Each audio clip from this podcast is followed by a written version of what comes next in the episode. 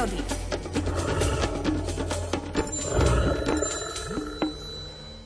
Nie je to tak dávno, čo bola tokárňa jedným z najchýrnejších veľkofatranských tokanísk.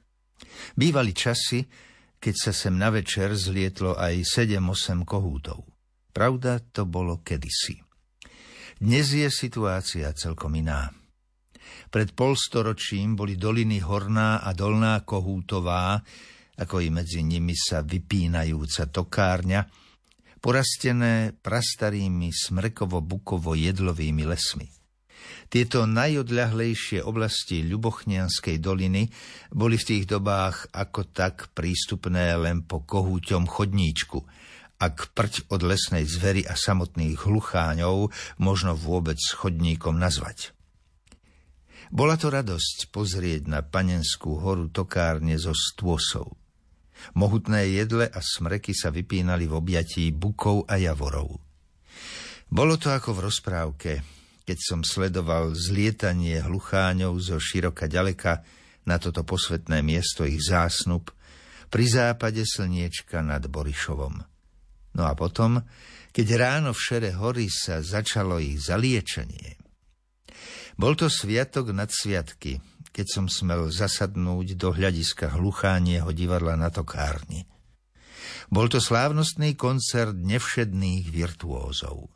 Každý jeden mal svoje vlastné nárečie, podľa ktorého som vedel rozoznať všetkých osem kohútov. A nie len to. Každý kohút mal aj svoj oblúbený strom, na ktorý večer čo večer v apríli a v máji a potom v októbri zahradoval. No a ešte v jednom sa títo hlucháni herci odlišovali. Každý jeden mal vlastný čas príletu. Najskôr prilietal kohút, ktorý si zvolil za svoj hradovací strom rozkošatený buk. Ten zaujal svoje stanovište už pred západom slnka, ako by sa bál, že mu jeho oblúbené miesto niekto obsadí. No a posledný prilietal na tokárňu starý kohút vládca tokaniska. Ten sa veru nemusel báť, že by si da jeden mládenec dovolil čo len na chvíľku zatokať na jeho tróne.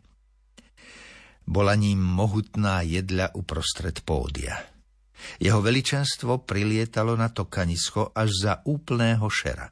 Bol to naozaj obozretný a skúsený kohút. Vždy dlho sliedil, či je všetko na svojom mieste a či nehrozí od nejaké nebezpečenstvo. Ťažko sa mi rozpráva o romantickom tokaní, ktoré sa rozliehalo na tokárni. Večerné klipkanie 8 solistov bolo pre celý les, ale najmä pre mňa, sladulinkou uspávankou. Vždy, keď som tam večer sedel, celý som sa zvláštne chvel a upadal do stavu nesmierneho šťastia. Ráno, ešte dlho pred prvým klipkaním, som precital spolu spánku, tešiac sa na jedinečné a nikdy nikde v takom vydaní neprednesené hluchánie predstavenie. Jeho veličenstvo malo vždy niekoľko minút solo ako začiatok sviatočného predstavenia. Vnímal som v ňom zachovanie hluchánieho rodu. No a keď sa k nemu pridali ostatní aktéry, celou tokárňou zaznievali tichučké modlitbičky hlucháňov. Sedel som tam bez muknutia, unášaný neopakovateľnou atmosférou prítmia hory, z ktorej zaznievalo ku mne hluchánie dvorenie. Klipkanie sa miešalo s výluskom, brúsením a opäť s klipkaním, brúsením, výluskom.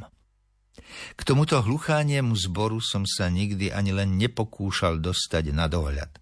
Jednoducho to nebolo možné. Všetky kohúty boli v strehu a keby sa človek chcel dostať pod jedného z nich, ostatní siedmi by ho odhalili a bolo by po rozprávkovom predstavení. To by som si nikdy nedovolil.